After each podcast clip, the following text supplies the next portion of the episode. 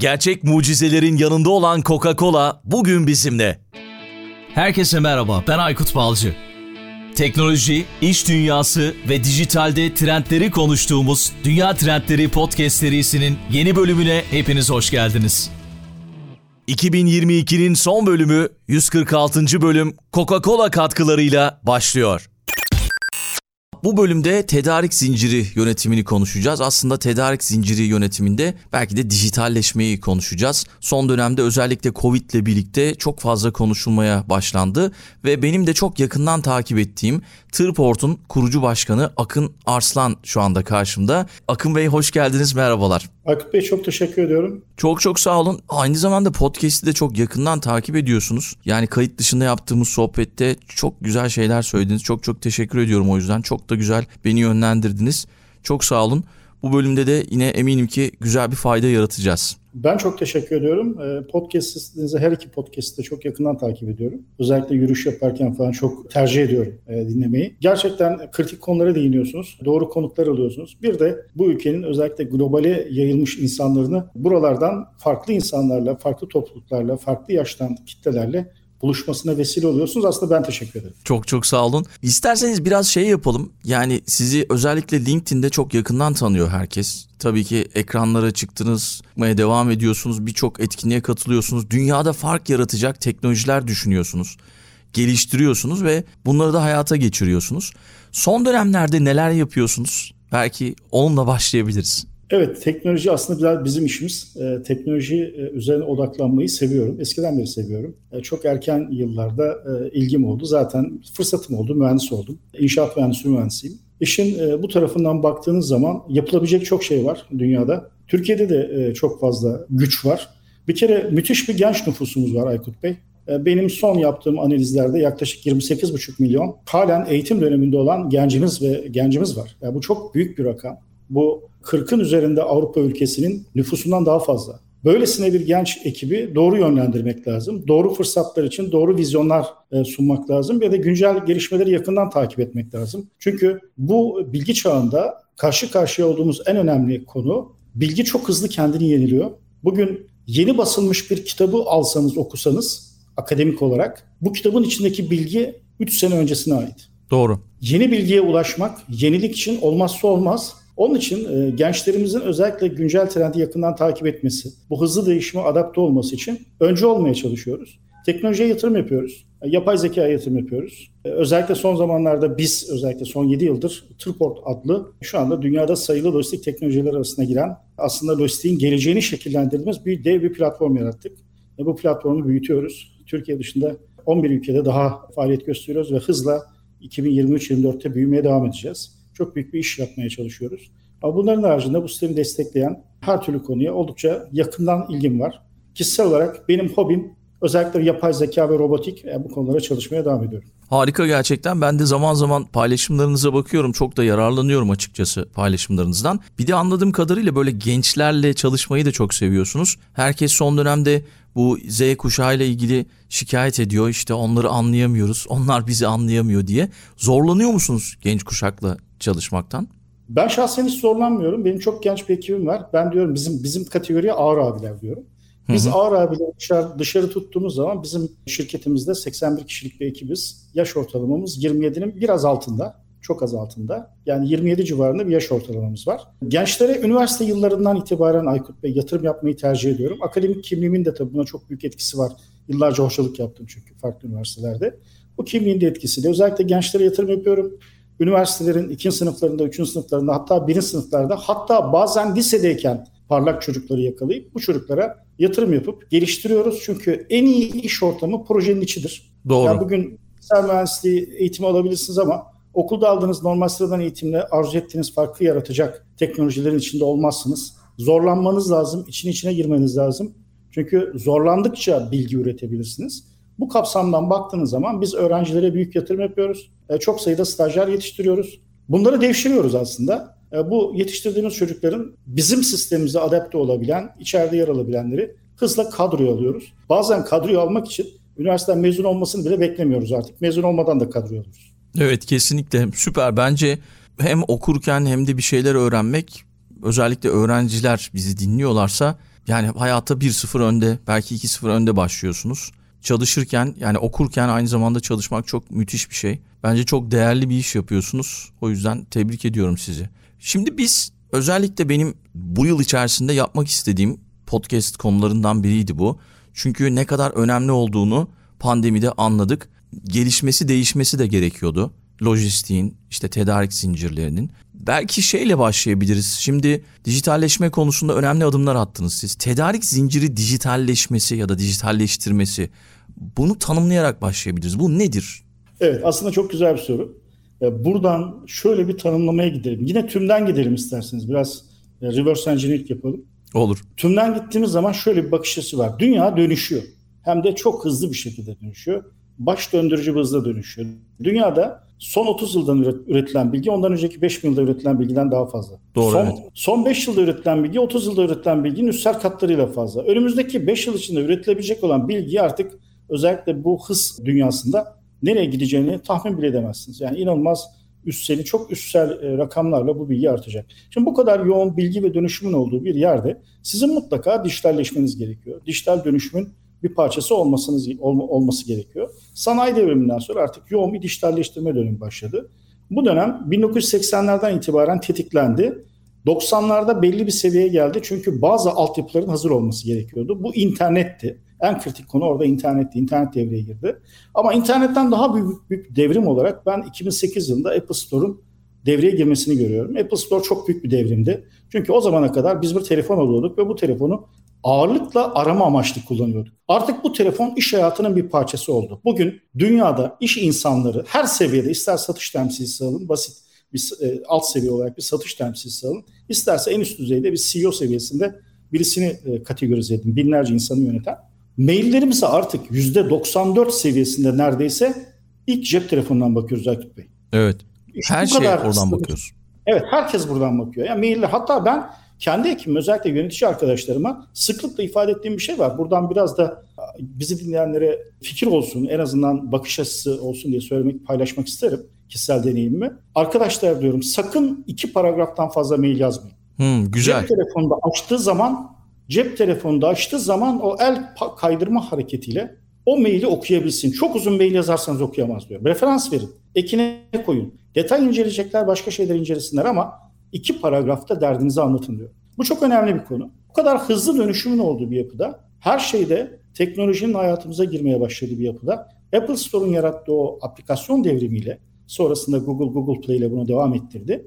Şu anda milyonlarca aplikasyon, milyonlarca farklı bir nitelikteki uygulama hayatımızı yönetmeye başladı ve iş hayatı birdenbire bir nevi aplikasyon tabanlı hayata dönmeye başladı. Hayatın her alanında alışveriş kişiselleşti. Kişiselleşti mi artık farklı uzaylara doğru gitmeye başladı. Bunun da çok örneklerini, devrimlerini kendi içinde görüyoruz. Şimdi böylesine bir dünyanın içinde adapte olmanız gerekiyor. E, lojistik de tedarik zinciri de aslında bunun parçası oradan buraya gelecek olursam. Hayatımızın en önemli parçası. Yani bugün eğer bir üretimden bahsediyorsanız bu ürün mutlaka size bir kamyon tarafından getirilecek. Bir yerde bunu bir konteynerde gemi taşıyacak, uçak taşıyacak. En son last mile kategorisinde de bir e, arkadaş sizin kapınıza kadar getirecek. Pandemide bunun canlı örneklerini yoğun olarak yaşadık. Zaten o yüzden e-ticaret hazim hacmi sıra dışı bir noktaya geldi. Çin'de %20'ler seviyesindeydi. En yoğun penetrasyon Çin'deydi. Hakikaten Çin bu konuda enteresan bir figürdür. Çok iyi incelenmesi gereken bir figürdür Çin. Yani Çin'i iyi bilenlerden birisiyim. Yani Çin'de 2018 yılında Çin'de bir kafeye gittiğiniz zaman sohbet eden iki arkadaş göremezdiniz. Benim bu konuda çektiğim fotoğraflar var geçmişte. Çin'deki Starbucks'larda. Yani 150 kişinin oturduğunu düşünün. iki kişi sohbet etmiyor. Herkes WeChat'te e, telefondaydı. Şimdi o olay Z kuşağıyla Y kuşağıyla beraber buna hızlı adaptasyonla beraber işin komple cepten yönetildiği bir yapıya döndü. Biz artık yazılım projelerimizi cep telefondaki üst düzey project management tool'larıyla yönetiyoruz ve çok da iyi yönetiyoruz. O kuşakla aramızda çok güzel bir şey oldu, bağ oldu. Yani artık farklı amaçlarla kullanıyoruz. Lojistikte ne yaptık? Lojistikte aldık aynı uygulama gücünü süper aplikasyonlara dönüştürdük. Ki Türkiye'den çıkan çok başarılı getir gibi örnekler var. Evet. Arka tarafta dünyada lider alınan, örnek alınan. Bu tarz bir yapının içinde biz de kendimize lojistik, lojistikte bir koridor yarattık. Dedik ki biz bu teknolojiyle her şeyi uçtan uca dijitalleştirelim, dijital olarak yönetelim. Bütün o yüke dair her şeyi, kamyona dair, şoföre dair her şeyi dijital olarak kayıt altına alınıp dünya çünkü oraya doğru gidiyor. Neden? Dünya ekonomisinde eğer bir yerde üretimden bahsediyorsak ki ben size güncel bir rakam vereyim. 2000, 2022 yılı sonunda dünyadaki üretim yaklaşık 30 trilyon dolar civarında olacak. İnanılmaz. Dünya gayri safi milli hasılası da 100 trilyon dolar civarında dünya gayri safi milli hasılası var. Bunun içinde 30 trilyon dolar doğrudan üretim üretimin yarattığı bir güç. Bu 30 trilyonun üçte biri lojistikle alakalı. Bir şekilde lojistikle alakalı. Yani 8 ila 10 trilyon dolar civarında bir pazar büyüklüğü var lojistikte. Bu ürünün hacmine, niteliğine, yapısına göre değişiyor. Depolaması var, taşıması var, deniz yolu taşıması var. Intermodal adı verilen hava yolu, karayolu, demir yolu, hibrit modellerle bunun son kullanıcıya ulaştırılması var. Şimdi düşünsenize internetten alışveriş yapıyorsunuz. Sabahleyin bir ceket beğeniyorsunuz ya da bir ayakkabı beğeniyorsunuz. Artık o ürünün ertesi gün bile gelmesine tahammülünüz yok Aykut Bey. Çünkü hızlı yaşıyoruz. Hızlı tüketiyoruz. O gün gelmesini istiyoruz. Çin'de mesela şu anda 6 saatte teslim edilmeyen ürünler için son kullanıcılar negatif yorum yazıyorlar Çin'de. Bu çok önemli bir konu. Böylesine bir hız dünyasında işi bambaşka bir yere taşıyabiliriz. Biz de orada hem güvenilirlik anlamında hem uçtan uca yönetim anlamında bu teknolojilerin bambaşka bir yere doğru gideceğini gördük. Tabii bunları görürken şunu da gördük beraberinde. Eskiden binlerce insanın yaptığı işi aslında birkaç yüz kişiyle yapab- yapılabileceğini gördük. Bu evet. şu demek değil. Ben yanlış bir yere gitmesin sözüm. Yani işte bakın teknoloji her tarafta dijitalleşme ile birlikte insan kaynağını yok edecek, insan kaynağı yok olacak. İşte gelecekte iş alanları azalacak, insanlar işsiz kalacaklar, makineler insanları hayır bunu bu olmayacak. İnanın bugün bunu son 10 yılda çok net görüyoruz. Bu konuda yapılan çok derin araştırmalar var, akademik araştırmalar. Başka alanlar açılıyor. Evet, ortadan kaybolan alanların yerine çok daha fazlası yeni alanlar çıkıyor. Ya yani düşünsenize düne kadar bir oyundaki bir figürü, bir aktörün üç boyutlu tasarımı, bunun silahlarının, ekipmanlarının tasarımıyla ilgili bir branş mı vardı? Bizde eskiden grafikerler vardı. Bizim neslimizin ürünü olarak. Doğru. Grafikerler vardı, yazılımcı abiler vardı. Grafikerler, yazılımcı abiler bir şeyler üretilirdi. Bir şirket iki tane yazılımcı alırdı. O iki tane yazılımcıyla kendine özel bir şeyler yapardı. Şimdi bakıyorsunuz bilgisayar mühendisliği ve buna bağlı olan yazılım mühendisliği tarafında bile artık tıpkı tıp gibi onlarca uzmanlık alanı oluştu. Yani kendi içinde detaylandı. İşte bu detaylanan yapı içinde biz lojistik sektörünü uçtan uca dijitalleştiğini görüyoruz, yaşıyoruz. Amerika'da, Avrupa'da bu daha belirgin bir şekilde ön planda. Biz de bunun kendi coğrafyamızda bambaşka bir boyuta taşıyacak ama dünyayla da gerek teknoloji, gerek içeride yapay zeka enstrümanları, gerekse kullanıcı boyutuyla iş planı ve iş modelleriyle fark yaratacak modelleri üzerine epeydir kafa yoruyoruz. Yani bu sektör İngilizce'deki tabiri disruptive, Türkçedeki tabiri biraz çok aslında çok bazen yanlış anlamaya yön verebiliyor. Yıkıcı. Yıkıcı değil aslında bir şeyi kökten değiştirici. Ben yıkıcı demeyi sevmiyorum. Hı hı. Bir şeyi radikal bir şekilde kökten değiştirici bir şekilde bu sektör dönüşüyor, gelişiyor. İnsanları platform tabanlı farklı boyutlar alıyor. Bugünün lojistik firmalarının yerini yarın dijital forwarderlar alacaklar. Uçtan uca yüke güvence veren, taşımaya güvence veren, şoförü daha şoföre dokunabilen, o speklerle akıllı eşleştirmeler yapabilen ve müşteriye son ana kadar ürün kapısına gelinceye kadar her türlü bilgilendirmeyi gerçek zamanlı yapabilen modellere doğru gidiyoruz artık. Evet dijitalleşme sayesinde herhalde çift taraflı bir fayda bizim karşımıza çıkıyor. Belki burada gelenekselle dijital arasındaki farkı bize anlatabilirsiniz. Nasıl işleyiş gelenekselde? Dijitalde ne gibi avantajlar var? Mesela birkaç tane ben de örnekle desteklemek isterim sizi. Çok da e, aslında evet e, bu konuyu biraz açabiliriz. Ben buradan şu şekilde bir tanımlama içinden gidebilirim. Türkiye'den örnek vereyim. Yani çünkü Türkiye'de yaşıyoruz ve Türkiye'deki yapıya yapıyı dikkat alarak bazı şeyleri tasarladık. Türkiye, Aykut Bey Avrupa'nın en büyük kamyon pazarına sahip. Zamanında demiryolu ağını maalesef iyi organize edemediğimiz ve odaklanamadığımız için Türkiye'de demiryolları çok geri planda. Taşımanın, her türlü taşımanın %90'ı karayoluyla yapılıyor. Demiryolu, hava yolu ve deniz yolu kalan %10'un içine e, hapsolmuş vaziyette. Ve bu önümüzdeki 10 yılda, 15 yılda, 20 yılda da değişebilecek gibi durmuyor. En fazla %88'e iner. Yani %88 seviyesinde olabilir 10 sene sonra. Şu anda taşımanın büyük bir kısmı karayoluyla yapılıyor. Türkiye'de her gün yaklaşık 450 bin kamyon yük alıyor. Tam kamyon yük alıyor. Buna literatürde FTL diyoruz. Full Track Load olarak tanımlanıyor.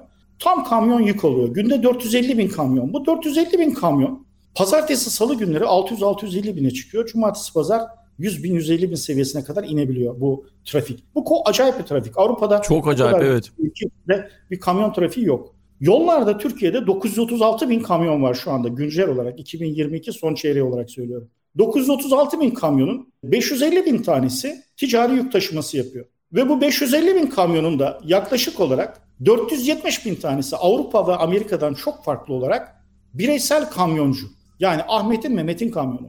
Ama bu Ahmet'in Mehmet'in kamyonu yatırımcı değil. Taksi gibi düşünmeyin. Taksiler gibi değil. Mesela taksilerde Türkiye'de sistem ona göre kurulmuş. Plaka sahipleri var. Plaka sahiplerinin çoğu taksi kullanmaz. Yani taksiyi kiralıkları şoförler kullanır. Doğru. Bu 470 bin kamyoncunun neredeyse %96'sı 97'si fiilen kendi kamyonunu kullanıyor zaten. Bireysel kamyoncu. Şimdi Türkiye'deki lojistik şirketlerine bakıyoruz.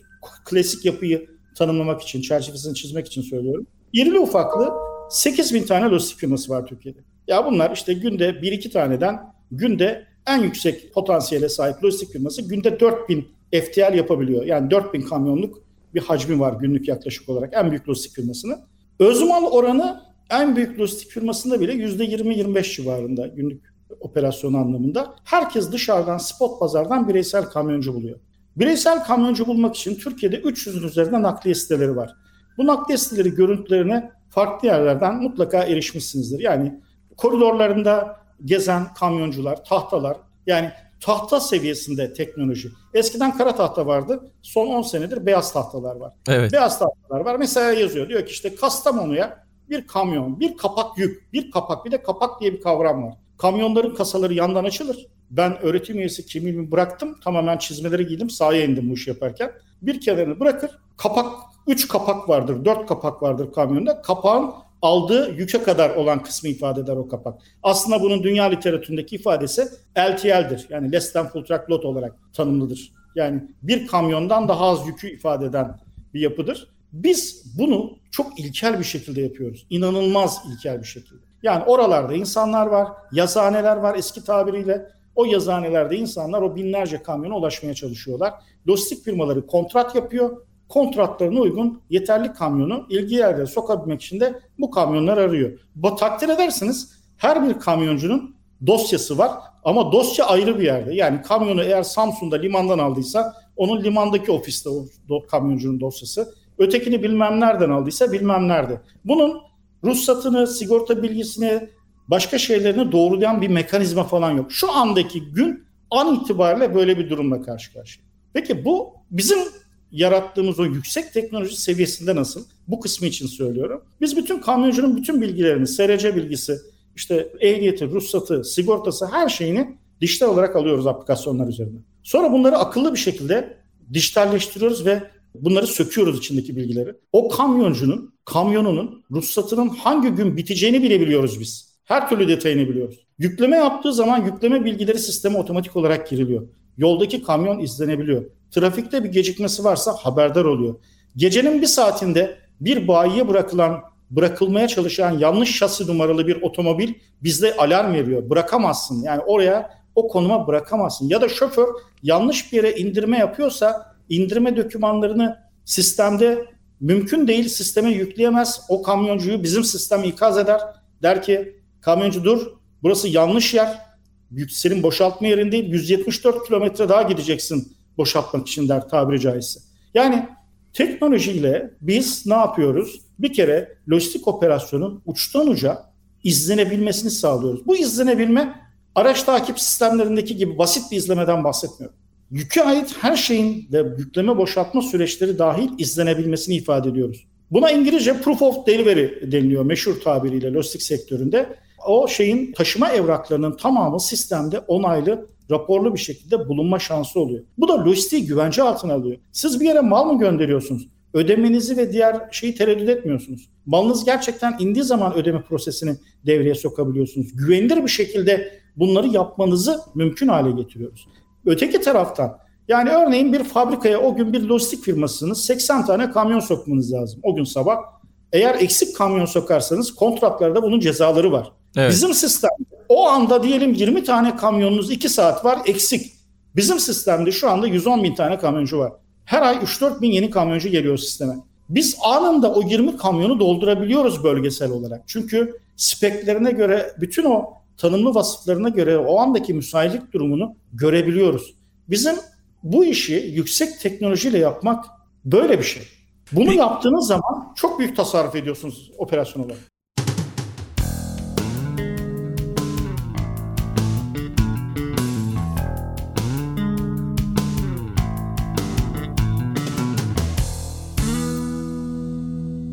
Peki şey soracağım. Mesela hizmet verilen kurumlar, şirketler ve onlarla da işbirliğine gidiyor musunuz? Bir tane örnek görmüştüm işte Alman çok uluslu kimya şirketi BSAF.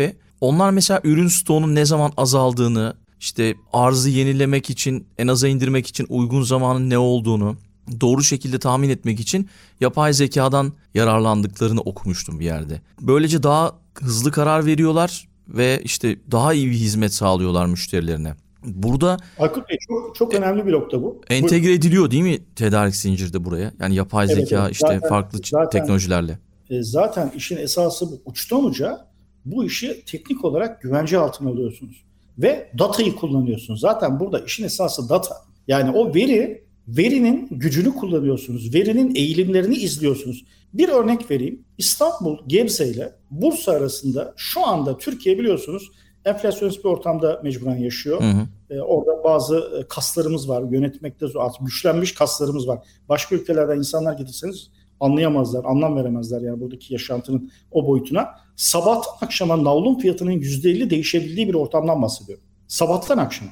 Eğer dataya hakimseniz bu datayı lehinize kullanabilirsiniz. Şimdi yapay zeka dediğiniz şeyin arkasında zeka var. Bir kere onu açıkla ifade edeyim. Zekanın olmadığı bir yerde yapay zeka olmaz. Olmaz, yapay doğru. zeka olması için önce zeka olacak. Bu zekayı da besleyecek, besleyen konu bilgidir, veridir. Veriyle beraber siz bunu bambaşka bir yere taşıyorsunuz. Şimdi depolardaki malların örneğin stok seviyesi.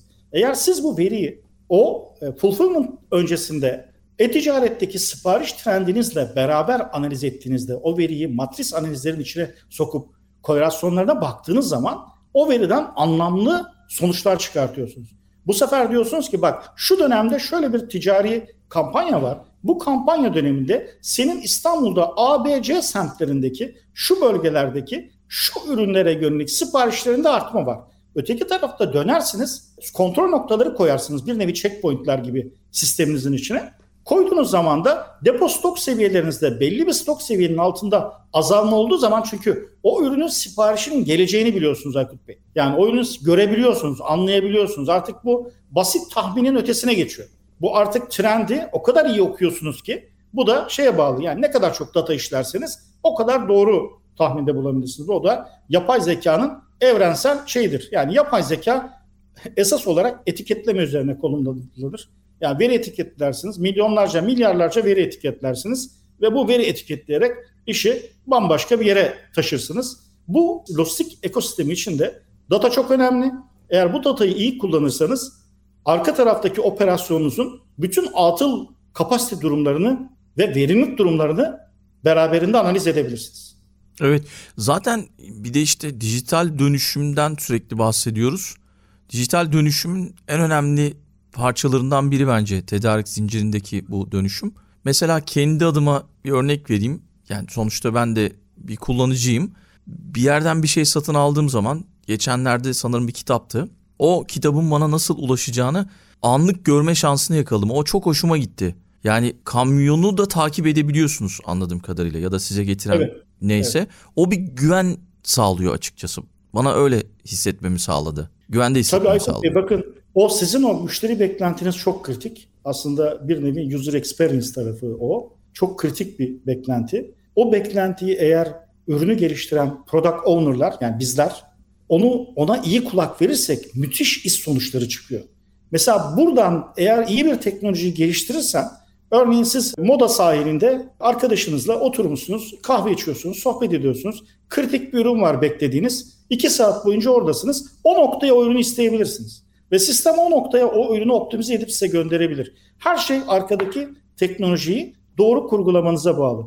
Yani lojistik sektörü hayal edebileceğinizin ötesinde büyük bir dönüşüm içinde şu anda. İnanılmaz bir dönüşüm içinde. Dünyada dijital dönüşümün en önde kendini gösterdiği alanların başında şu anda dünyada lojistik geliyor. Lojistik müthiş bir dönüşüm içinde. Bu dönüşümün sebeplerinden birisi müşteri beklentilerine yönelik sebepler. Diğeri e-ticaretin özellikle zorladığı alan bu. E-ticaret zorluyor.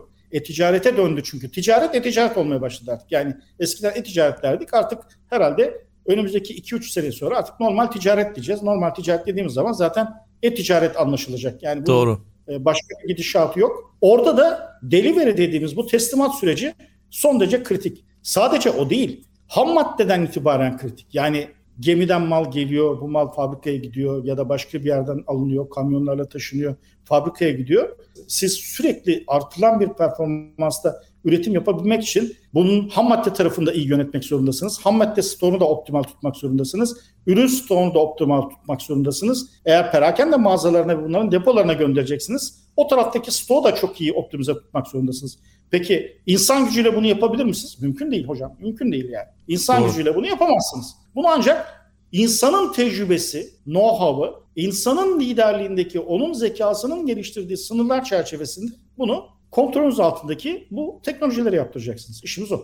O zaman şimdi tedarik zinciri dijital dönüşümündeki teknoloji trendlerini şöyle sıralayabilir miyiz? Birinci sırada yapay zeka var. İşte e-ticaret entegrasyonu. Başka neler olabilir? Mesela blockchain olabilir herhalde. 2023'te bizi neler bekler bu konuda?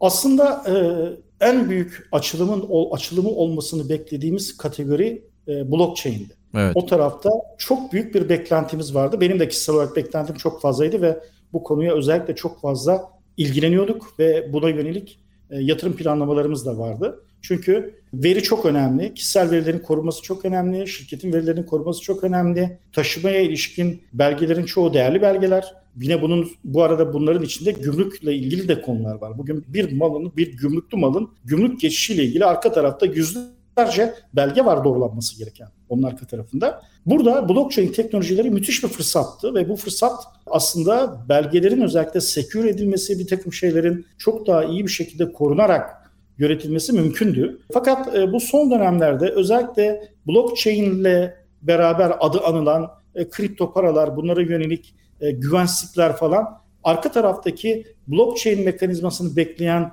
o müthiş GPU kapasiteli e, bilgisayarlar ve bunlara bağlı olarak kuantum bilgisayarları ve diğerlerinin arkada kurduğu o interkolekte sistemde güvensizlikler yaratmaya başladı. Yani yarın buna yönelik endişeler oluşmaya başladı. Hatta dünyada önde gelen lojistik grupları da bu konuda geri adımlar atmaya başladılar. Yani yaptıkları işe yönelik. Fakat bu işin gelecek noktasında bir e, navlun ödemesi dediğimiz ödeme pahalı bir ödeme. Ben Türkiye'den bir örnek vereyim. Türkiye'de sadece iki sene önce bir kamyon ortalama 350 kilometre gidiyordu. Sırtında yükle bir kamyon. Bizim istatistik verilerimizde Tırport Insights'tan paylaştığımız verilere göre yaklaşık 350 kilometre, 346 kilometre gidiyordu iki sene önce.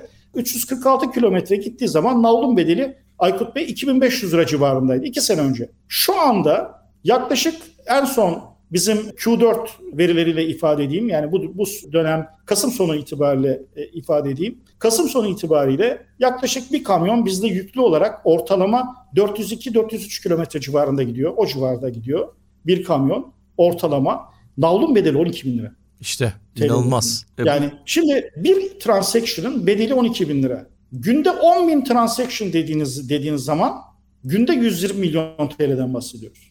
Yani Türkiye'de günde 80 milyon dolarlık navlun ödemesi yapılıyor. 80 milyon dolar.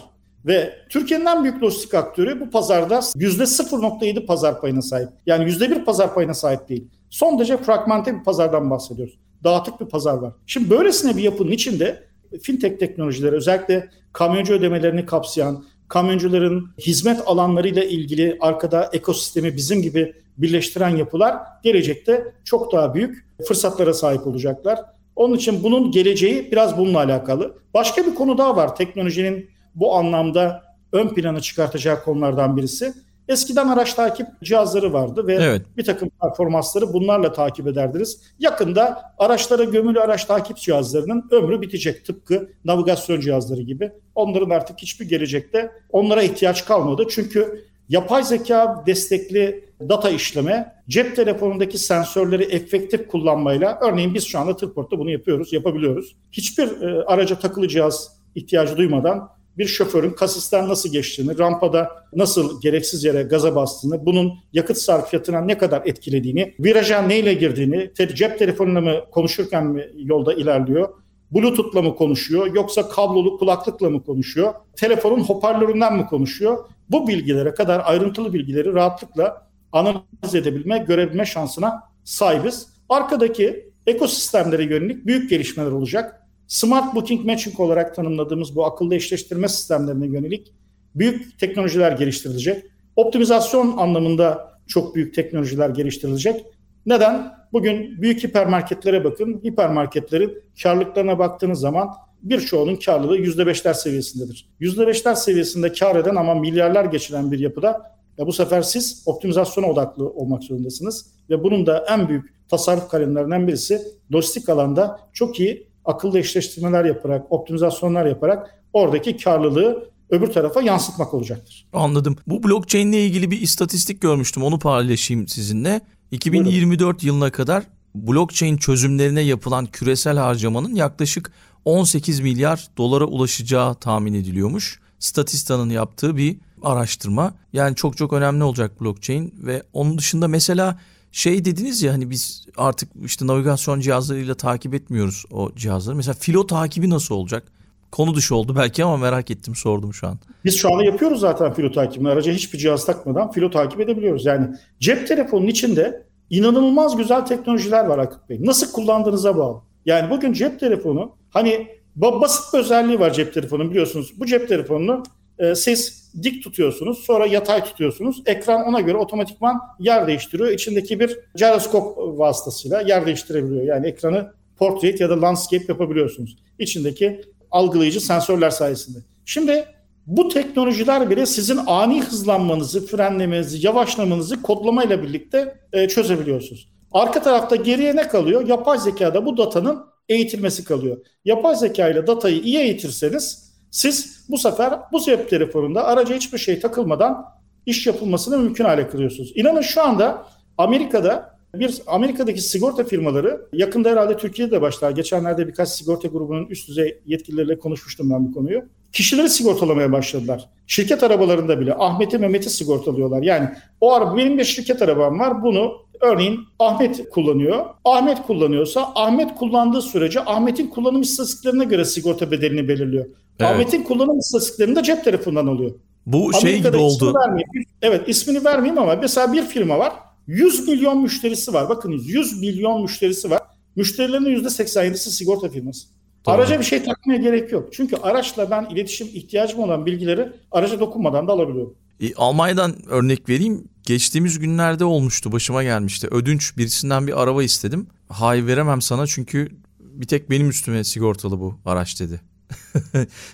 Çok doğru. ya çok da tanıdık biriydi. Nasıl yani falan olmaz dedi. Bir şey olursa arabada o zaman şey alamayız, hiçbir şey alamayız dedi. Bir Bakınız de... ben Tıport'ta neler yaşıyorum biliyor musunuz Akıp Bey? Bu çok önemli bir konu. İki tane kamyon düşünün. İkisi de aynı marka, aynı model, aynı firmaya ait iki kamyon. Aynı yükü yüklemişiz. Aynı yere gönderiyoruz. Yani X noktasını alıyor, G noktası da aynı. İki kamyon arasında %17 yakıt farkı olur mu? Yaklaşık 800 kilometrelik bir yolda.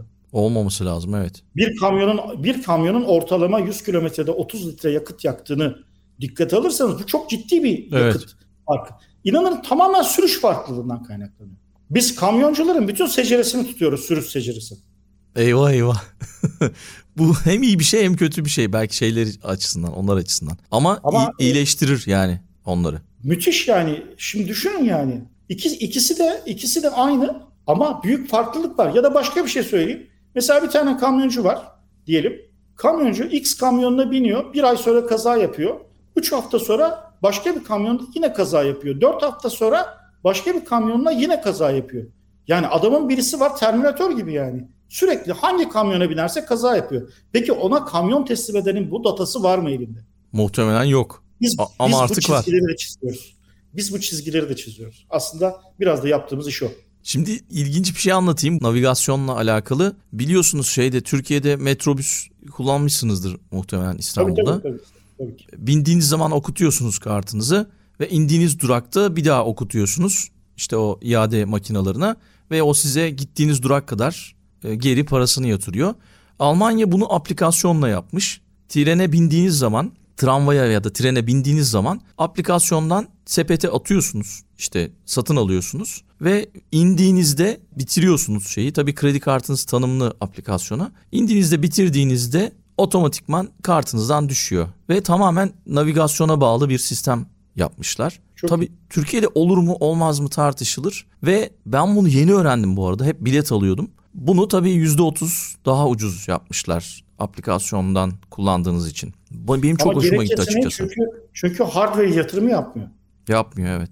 Doğru. Tabii ondan dolayı. Çünkü maliyeti çok daha uygun. Ya tekno oto aplikasyonlar hayatımıza daha fazla girecek. Ya bugün Apple Store'da ya da Android Store'da yaklaşık her ikisinde de 4-5 milyon civarında aplikasyon var. E, Her gün on binlerce yeni aplikasyonlar e, sisteme ekleniyor. Bir o kadar da belki şu anda düşüyor. Yani kullanılmayanları ayıklamaya başladılar. Çünkü çöplüğe döndü oralarda. Yani onun e, fark ettiler arka tarafı artık gereksiz doldurduğunu. Fakat hayatı kolaylaştıracak bunlar. Yani teknolojiye, teknolojinin olumlu taraflarına bakmak lazım. Ama bunu tabii bunları yaparken kişisel bilgilerin korunması, kişilerin kişilik haklarına dikkat edecek, saygılı bir şekilde yapmak lazım. Bunları yaptığınız zaman hem maliyetleri düşürürsünüz hem de işi çok iyi bir noktaya getirebilirsiniz verimlilik olarak. Peki şeyden bahsetsek mesela Avrupa Birliği içerisinde 2021 yılında sanırım bir yasa yürürlüğe girdi. Tedarik zinciri yasası ve dijitalleşmenin artmasıyla birlikte işte veri ve gözetimle ilgili içgörü elde etmek olanakları ortaya çıktı. Siz bahsettiniz. Böyle daha şeffaflık, daha görünürlük isteniyor artık. Bu artık dijitalleşmeyle birlikte mümkün hale gelecek. Avrupa Birliği'nin bizim için bu konuda yaptırımları var mı ya da mesela Türkiye'den Avrupa'ya iş yapanlar nelere dikkat etmesi gerekiyor?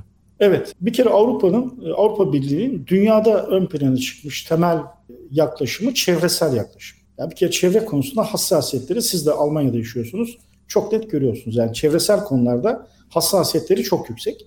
Bu kamyonlar başta olmak üzere kontrol altına almaya çalışıyorlar. Örneğin karbondioksit emisyonunu olabildiği kadar az e, salan motorların e, Avrupa'da dolaşması serbest. Mesela Türkiye'de şu halihazırda kullanılan kamyonların belki %50'sinin Avrupa'ya girmesi söz konusu değil. Evet. Çünkü Avrupa'nın Euro standartları çerçevesinde bu kamyonlar Avrupa'ya giremiyorlar. Avrupa'ya girmek için Euro 5 ve yukarısındaki kamyonların Avrupa'ya girme, standart olarak girmesi imkanı var ki Avrupa Birliği'nin özellikle Avrupa Birliği Komisyonu'nun gelecek öngörülerinde zaten 2030 itibariyle tamamen elektrikliye yönelik yoğun bir yönelim var. Kamyonlarda da bu muhtemelen elektrik ve hidrojen tabanlı motorlar ön plana çıkacak önümüzdeki dönemde. Bu olmazsa olmaz bir kere. Bunun muhtelif örneklerini yakın zamanda göreceğiz regülasyon olarak. Avrupa diğer taraftan şu regülasyona da önem veriyor. Avrupa Birliği sınırları içinde dolaşan kamyonlar nerede duruyorlar? Yolda na- nasıl gidiyorlar? Kim kullanıyor?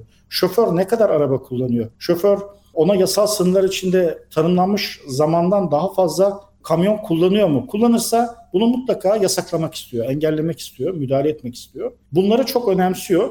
Şehirlerin trafiğini önemsiyor Aykut Bey. Şu anda Avrupa Birliği'nin inanın son dönemlerde ortaya koyduğu en önemli konulardan birisi de onların smart city olarak tabir ettiği bu akıllı şehirler. Akıllı şehirler kategorisinde şehir içinde gereksiz kirlilik yapılmasını istemiyor örneğin Avrupa Birliği. Avrupa Birliği'ndeki hiçbir market gündüz market arabaları, market kamyonlarının marketlerde mal bırakması, o devir deviri yapması müsaade edilmez. Gece saat 12 ile 5 arasında sen bu dönüşümü yapmak zorundasın. Yani marketi eğer marketin mallarını indireceksen gece 12 ile sabah 5 arasında bunu bitireceksin. 5'ten sonra artık senin sokakta dolaşman mümkün değil. Türkiye'de bakın yani gündüz istediğiniz saatte market arabaları rahatlıkla kamyonlar ortalığı kilitlemiştir. Trafiği kapatmıştır. Kaldırımları kapatmıştır. Ya bu çünkü Türkiye'de çok kurallı bir yapı değil. Doğru. Buna izin ver, e, buna Avrupa Birliği izin vermiyor normlar çerçevesinde. Yine önemli konulardan birisi özellikle kamyonlarla taşınan malları takip etmek istiyorlar. Başta uyuşturucu ve kötü amaçlı taşınımı kontrol etmek için de. Ya bu kamyonlar nerede mola vermiş, yükü nereden almış, gerçekte üzerinde ne yük var, kara para aklama dahil arkada operasyonlarda bu irsaliyeler ve faturalar çok döndüğü için bunlara müdahale etmek istiyorlar. Türkiye'de de bu arada benzer tedbirler var. Ulaştırma Bakanlığı Düzenleme Genel Müdürlüğü bu konuya yönelik e, uzun zamandır yani benim bildiğim en az 5 yıldır çalışıyorlar. Özellikle eşyanın takibi olarak tanımlıyorlar onlar bu ifadeyi. UETTS diye bir çalışma var. Önümüzdeki dönemde Türkiye'de de bu devreye girecek. Birkaç yıldır erteleniyor regülasyonlar ve altyapı çok eksik olduğu için e-devlet tarafındaki altyapılarla ve genel regülasyonların hazır hale gelmesini bekliyorlar. Ama yakında önümüzdeki iki sene içinde bir fabrikadan çıkan kamyon, fabrikadan hangi malı yüklemiş, ne kadar mal yüklemiş, kamyonun spekleri neymiş, şoförün taşıyan şoförün özellikleri neymiş, bu kamyon nereye gidiyor, yolda hangi güzergahı takip etmiş, nerede durmuş, nerede kalkmış ve nereye malı teslim etmiş. 8 tane belirledikleri ana kriter var. Bu kriter çerçevesinde Türkiye'deki kamyonlardan da yükleme esnasında 6 saat içinde gerekli bilgilerin E-Devlet'e bir şekilde aktarılması ile ilgili düzenlemeler yapılacak. Biz bunları mevcut olan uygulamamızda altyapısını hazır hale getirdik. Biz de bunlar tek tuşluk bir raporlamayla E-Devlet'e verilecek seviyede hazır arka tarafta. Harika. Peki şeyi sorsam zaman zaman böyle işte tedarik zinciriyle ilgili sorunlar ortaya çıkıyor. Yakın zamanda değil ama işte Panama'da bir gemi mesela kalmıştı. Her yeri etkilemişti o. Ben olayın içinde Süveyş çok olmadığım için hem Süveyş kanalında Panama değil galiba. Evet. Ben olayın içinde olmadığım için çok şaşırmıştım. Yani bir tane kanal nasıl etkiler bütün her yeri? Veya işte pandemi döneminde gördük Çin'den gelemedi konteynerlar gidemedi. Bu süreci bir değerlendirmenizi istiyorum. Bir de işte bu İpek yolu durumu söz konusu var ki Türkiye'nin orada önemli stratejik bir konumu var. Onu da anlatmanız önemli diye düşünüyorum. Orada bizim ne gibi fırsatlarımız var? Neler yapılabilir? Şimdi bir kere dünyada e, bu Panamax size gemiler yani oradan yola çıktığınız için söylüyorum. Dev gemiler var. Yani geminin uzunluğu 4, 400 metre. Ve bu gemiler e, 5000, 6000 konteyner taşıyorlar. Yani bu ne demek biliyor musunuz aslında? 5000 kamyonluk ma- mal taşıyorlar. Yani her bir tanesi çünkü bir, bir tır taşıyabiliyor her bir tanesi. Tek bir İnanılmaz seferde. bir yükten bahsediyoruz. Evet, inanılmaz bir yükten bahsediyoruz. Müthiş bir yükten bahsediyoruz. E tabii ki kanallar özel alanlar, sorunlu alanlar bir taraftan yönetilmesi açısından. E, bir kanal Süveyş kanalını bir tane bir tane büyük bir gemi rahatlıkla kapatabiliyor. Kapattığı zaman tabii o geminin kurtarılması, o bölgenin emniyete alınması falan oradan düzenli akan trafiği kilitlediği zaman dünya lojistiğini de kilitliyor gerçekten. Ki burada Evet. da aynı durum söz konusu oldu. Yani kanalların böyle riski var. İstanbul Boğazı'ndan geçmeye benzemiyor bir kanaldan geçmek. Yani çok fazla kısıt var çünkü. Öncelikle onu ifade edeyim. Diğer taraftan Çin'de bu yaşanan tedarik zinciri krizi çok önemli bir kriz. Çin dünyanın en büyük üretim gücüne sahip. Dünyada üretilen malların üçte birini Çin tek başına üretiyor. Bakın dünyada üretilen malların üçte birini Çin tek başına üretiliyor. Dünyada tüketilen enerjinin yüzde 24'ünü yüzde 24'ünü Çin tek başına tüketiyor. Böyle Evet. bir Çin'den bahsediyoruz. Şimdi biz geçen sene doğrudan üretime yansıyacak e, doğrudan yabancı sermaye yatırımı Türkiye'de 2 milyar dolar değil. Hani gayrimenkulleri demiyorum. Yani doğrudan üretim tabanlı işlere aktarılan yabancı sermaye 2021 yılında Türkiye'de 2 milyar dolar değil. Çin'e geçen sene yabancı sermaye yatırımı 180 milyar dolar. İnanılmaz. Hala dev bir yabancı sermaye akışı var Çin'e. Şimdi böylesine bir yapının içinde orada büyük bir üretim var. Özellikle Shenzhen gibi, Guangzhou gibi, Şangay gibi bölgeler çok üst düzeyde üretimlerin yapıldığı bölgeler. Ya bu bölgelerin limanlarının da bir kapasitesi var. İçeride hayatta bu pandemi tabanlı kilitlenme olunca, limanlar çalışamayınca, limanlardaki kapasite düşünce Çin'e her gün gelen yüzlerce gemi limanlara giremez hale geldi. Normalde 4 haftada Çin'den bugün Shenzhen'den 4 haftada Avrupa limanlarına gelebilen bir gemi 4 haftada sadece Shenzhen limanından yükleme için limana giremedi. Evet. İnanılmaz bir Şimdi gecikme. bugün Panamax tarzı bir geminin bir gün gereksiz beklemesinin maliyeti 300 bin dolar. Sadece bir gün için mi? Bir gün, bir gün. Günlük, Oo, günlük inanılmaz bir bir şey. gün gereksiz beklemesinin maliyeti 300 bin dolar. Bak bu rakamları konuştuğumuz bir dünyadan bahsediyoruz. Şimdi böylesine bir dünyanın içinde siz tedarik zincirini bir yerden kilitlediğinizde her şey alt üst oluyor. Şimdi İngiltere'de ya da Al- Almanya'da o kadar değil ama İngiltere'de İngiltere'de falan bu çok ön plana çıktı. Çok problem oldu pandemiye girildiği zaman. Bir baktık bakıldı ki ülkede köpek maması üretimi çok az. Tuvalet kağıdı, kağıt havlu üretimi çok az. Ya bir baktılar ki üretimi tamamen outsource etmişler. Ya dışarı vermişler yani. Ucuz işçilik ve ucuz enerji ve ucuz maliyet gerekçeleriyle. Ama bir ülkenin temel ihtiyaçlarının içeride olması lazım. Doğru. Amerika şunu fark etti. Çipi çipi Tayvan'da ürettirmek çok konforluydu. Çeşitli sebeplerle ya da Çin'de ürettirmek, Şangay'da, Shenzhen'de ürettirmek çok konforluydu. Ama yeterli çipi kendi fabrikalarına getiremeyince bu sefer Avrupa'da otomobil fabrikaları zarar gördü. Çünkü tedarik zinciri süreklilik istiyor. En ufak bir kesinti aynı bu mass production yapan yerlerdeki kesintiye benziyor üretim hatlarında. Bu sefer kesintinin yansıması çok daha büyük oluyor. Ya bugün siz mesela Çin'deki tedariği, tedariği 3 hafta bir fazla 3 hafta ertelediğinizde daha doğrusu oradan malın gelmesini 3 hafta ertelediğinizde bu Avrupa'ya fırtınaya dönüşerek dönüyor. Avrupa'daki 3 haftalık bu gecikme Avrupa'daki otomobil fabrikalarında 3 aya sebep oluyor yansıması. Şimdi Bu akıllandılar ama yüzünden- yani kendileri üretme çabaları içerisindeler. Evet bu bu yaklaşım herkesi hizaya getirdi. Başta Amerika olmak üzere. Dediler ki stratejik üretimleri benim toplumum için ihtiyaç olan üretimleri ben kendi coğrafyamda ya da kendi coğrafyama dokunduğum zaman yakalayabileceğim seviyede üretmek zorundayım. İşte tam orada modern eski İpek yolu ve modern anlamda Çin'in ifade ettiği bu One Belt One Road olarak ifade ettiği bir kuşak bir yol projesiyle tanımlamaya çalıştığı bu koridorda, ulaşım koridorlarında ki Türkiye Orta Lojistik Koridoru'nun tam göbeğinde yer alan bir ülke. Bu sefer Türkiye stratejik olarak ön plana çıkmakla karşı karşıya. İnanılmaz genç bir nüfus var. Enerji koridorlarına hap gibi oturmuş. Bu çok önemli. Bu Avrupa'da hiçbir ülkede böyle bir inisiyatif yok bakınız. Buradaki konunun özellikle altını çizmek isterim. Bir yerde bir enerji krizi çıktığı zaman B planı yaratabiliyor Türkiye. Rusya'dan bu doğal gaz alamazsa Azerbaycan'dan alır. Azerbaycan'dan alamazsa güneyden alır. Denizler üzerinden limanlardan alır. Anlatabiliyor muyum? Yani arkadaki yapıda müthiş bir enerji hub'ı içinde Türkiye. Türkiye ham madde kaynaklarına kendi üzerindeki coğrafi konumu nedeniyle çok rahat ulaşabilecek seviyede. Dolayısıyla Türkiye aslında müthiş bir üretim gücüne sahip olabilir. O da Türkiye'yi sıra dışı bir ülke haline dönüştürülebilir. Şu anda üretime 2 milyar doların akmadığı ülkeye 50 milyar doları önümüzdeki 10 sene boyunca yatırım olarak geldiğini hayal etsenize. Biraz da güzel şeyler konuşalım. Hayal edelim. Bu ülkeden Müthiş bir şey olur. bu ülkeden 5 trilyon dolarlık gayri safi milli hasıla çıkartabilirsiniz. O zaman kişi başı milli geliri 30-40 bin dolarlara çıkartırsınız. Herkes refah içinde çalışır ve inanılmaz bir noktaya gidebilir. Yani Türkiye sadece belli bölgeleri değil, doğu ve batısındaki komşuluk yapıları ve oradaki koridorları itibariyle Türkiye uçtan uca bir lojistik haba, bir üretim merkezi de dönüşebilir.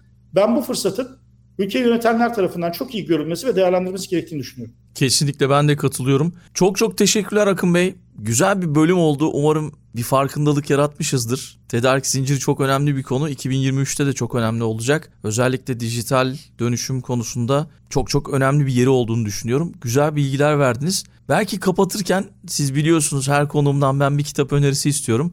Bir kitap önerisi yaparsınız sonra da veda eder kapatırız.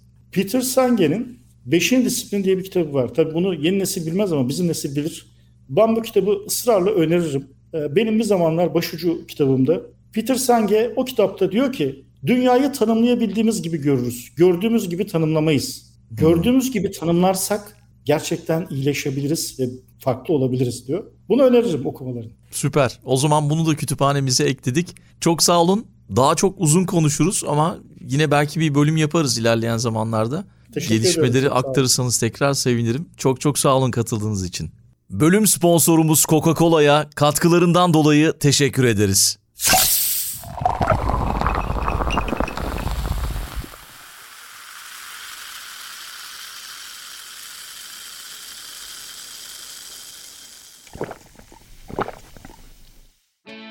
Dünya Trendleri Podcast serisinin bu bölümünün sonuna geldik. www.dünyatrendleri.com Twitter'da @dünyatrendleri, Instagram'da dünya.trendleri adreslerinden Dünya Trendleri Podcast'i takip edebilirsiniz.